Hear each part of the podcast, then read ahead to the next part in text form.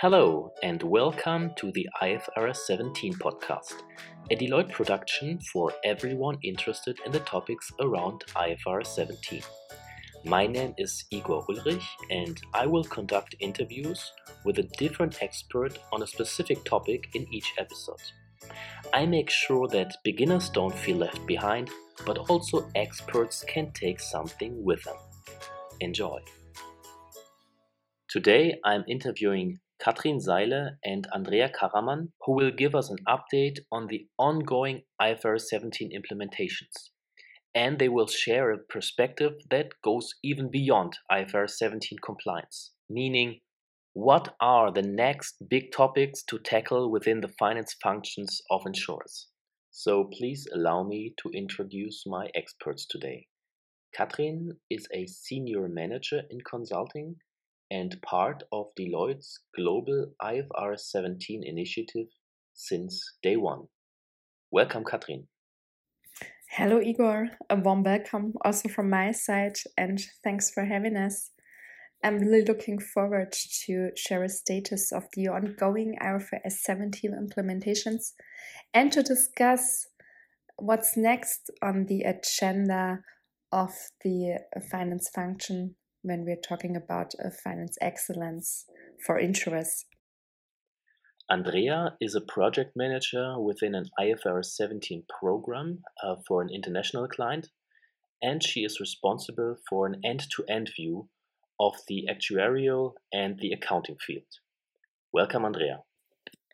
Hello, Igor. Thanks for the introduction. I'm really looking forward to sharing my experiences today. Now, let us get started and let's talk first about the current challenges for insurers, namely the implementation of the IFRS 17 standard. The objective of this standard is to increase the comparability, consistency, and transparency of the financial results in the insurance industry. The currently planned effective date is the 1st of January 2023 as most of the IFRS 17 implementations are going on for some time now. Katrin, where do the insurers stand and what are the current challenges? Yes, so we see that the market is moving towards the target deadline, uh, meaning preparing the reporting for the first year under the new accounting standard, in which insurers publish their quarterly reports under the old and new world in parallel. Mm, we see that most of the German and European health insurers have finalized their first two big exercises. So, at the one hand side, they closed the impact analysis of the new standards to their business and operations. Mm, that means that they now know how the future balance sheet looks like and what process and system amendments are required to implement the change in the operations. And on the other hand side, some already prepared their processes and systems for doing a first parallel run with real data to create a balance sheet under IFRS 17. So, um, summarized, uh, the market moves dynamically towards finishing requirements and bringing the paperwork to life.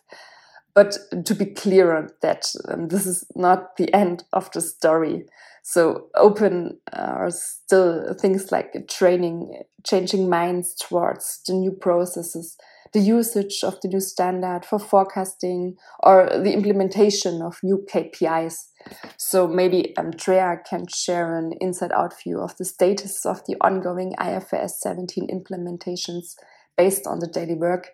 Um, before I take the question on the challenges that we see in the entire insurance market. That is very interesting. So we learn that there are still huge challenges coming up, like training or changing minds towards the new processes.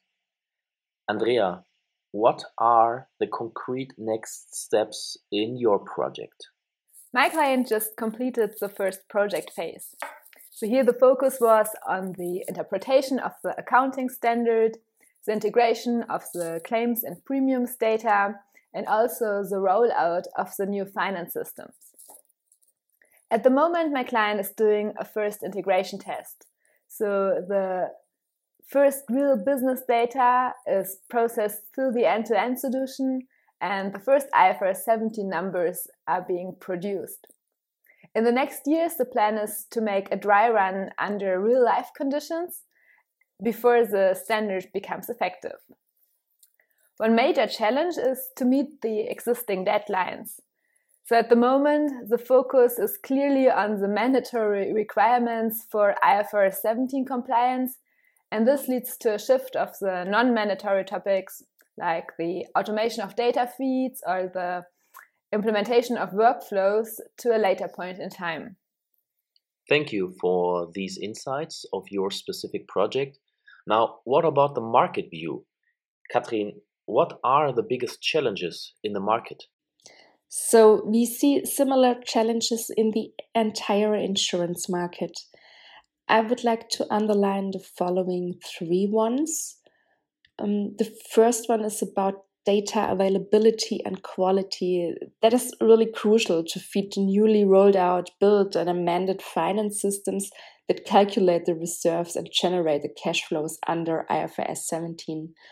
So, the future IFRS 17 accounts that are reported in the balance sheet heavily depend on the data that is populated at the beginning of the process chain, namely in the operation systems.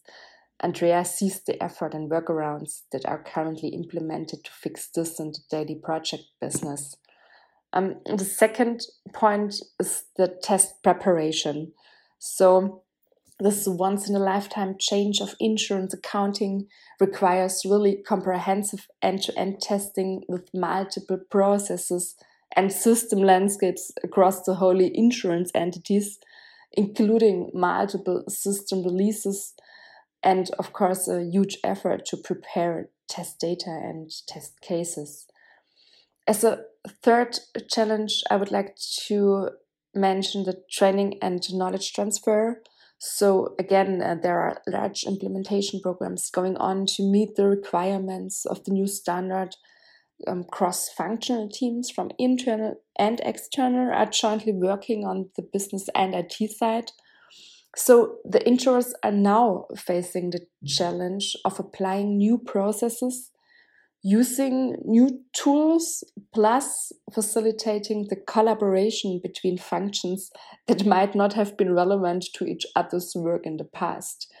So uh, let me underline that we are not talking solely about new operations, but also about a change in mindset, um, such as prospective thinking versus retroactive thinking. So we learned that the three biggest market challenges are first of all, data availability and quality, secondly, the test preparation, and thirdly, training and knowledge transfer. Let us now look at the timeline. There was a second deferral of the effective date of one year. It used to be the 1st of January 2022, and now the effective date is the 1st of January 2023. But some of the insurers obviously stick to the initial time plan, meaning the 1st of January 2022. And their strategy is to focus on being compliant and not trying to resolve all the issues until this date, 1st of January 2022. Considering this, which are the main topics that are shifted now to a later point in time and how can they be tackled? Independently from the effective date of the standard, most insurance companies have planned to review the whole IFRS 17 solution to identify potential for optimization, extension, for example, to further departments, and even finance excellence. Let's first talk about optimization potential. So the IFRS 17 processes that are currently implemented are not yet fully automated and centralized. The systems are still work in progress and we work with a lot of workarounds and manual steps, for example, for data uploads. This means that the next step is to stabilize the solution with system upgrades, integration of automation steps, and workflow tools. Another topic is the extension to further departments. So, the reporting under IFRS 17 has implications on some strategic decisions. One example is the steering with KPIs. So, the application of the accounting standard affects several positions on the financial statements of the insurance companies. So here the next step is to understand the implications and even to define new KPIs.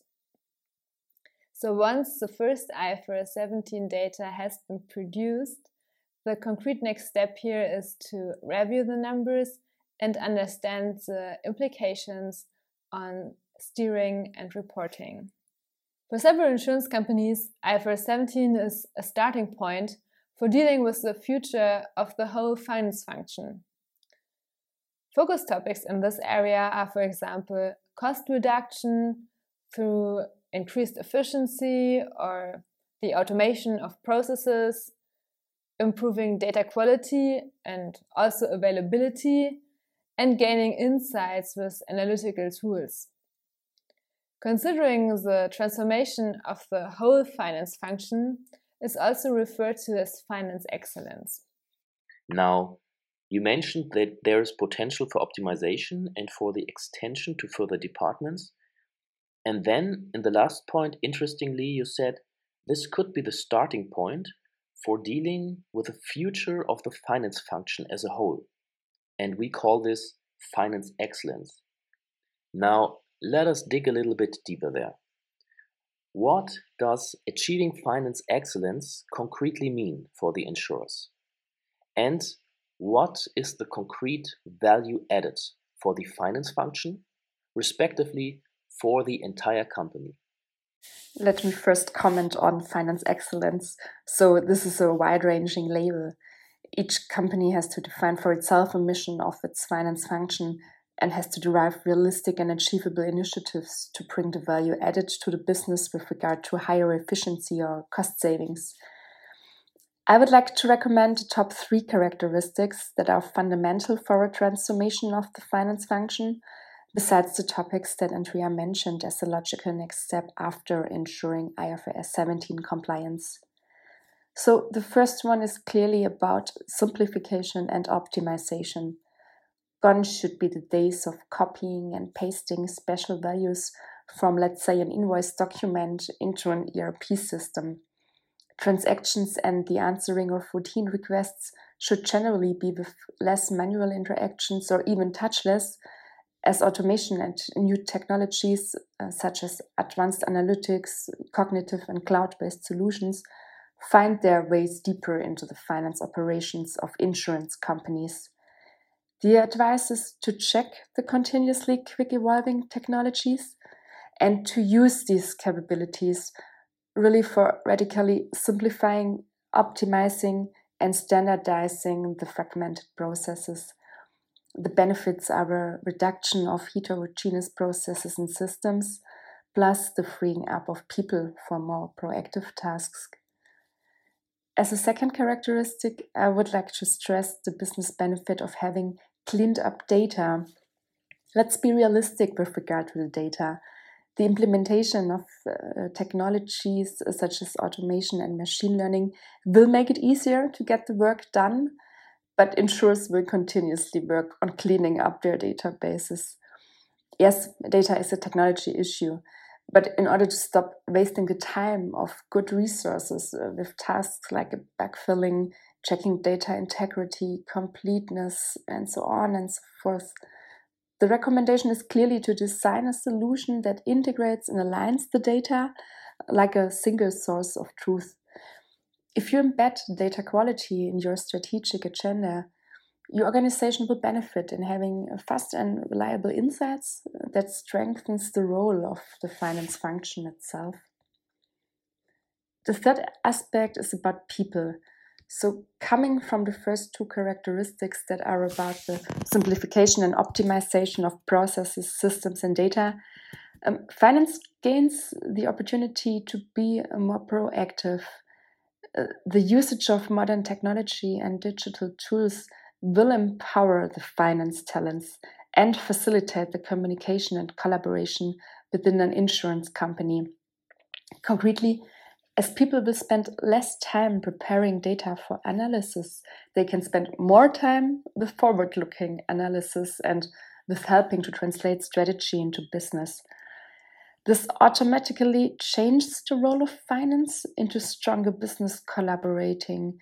Uh, finance can evolve its role from, let me say, a number cruncher to an analytics driver and value adder, meaning being a proactive partner for the business divisions and the management. This change in the finance function represents a dramatic shift for uh, many finance organizations.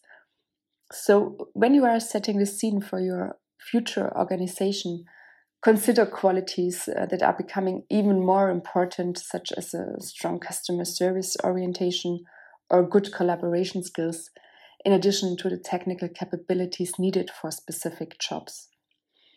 So, summarized, it is about the finance function to simplify and optimize, meaning to largely automate operations via adequate technologies, so that, um, as one example, the periodic reporting no longer drives operations and decisions.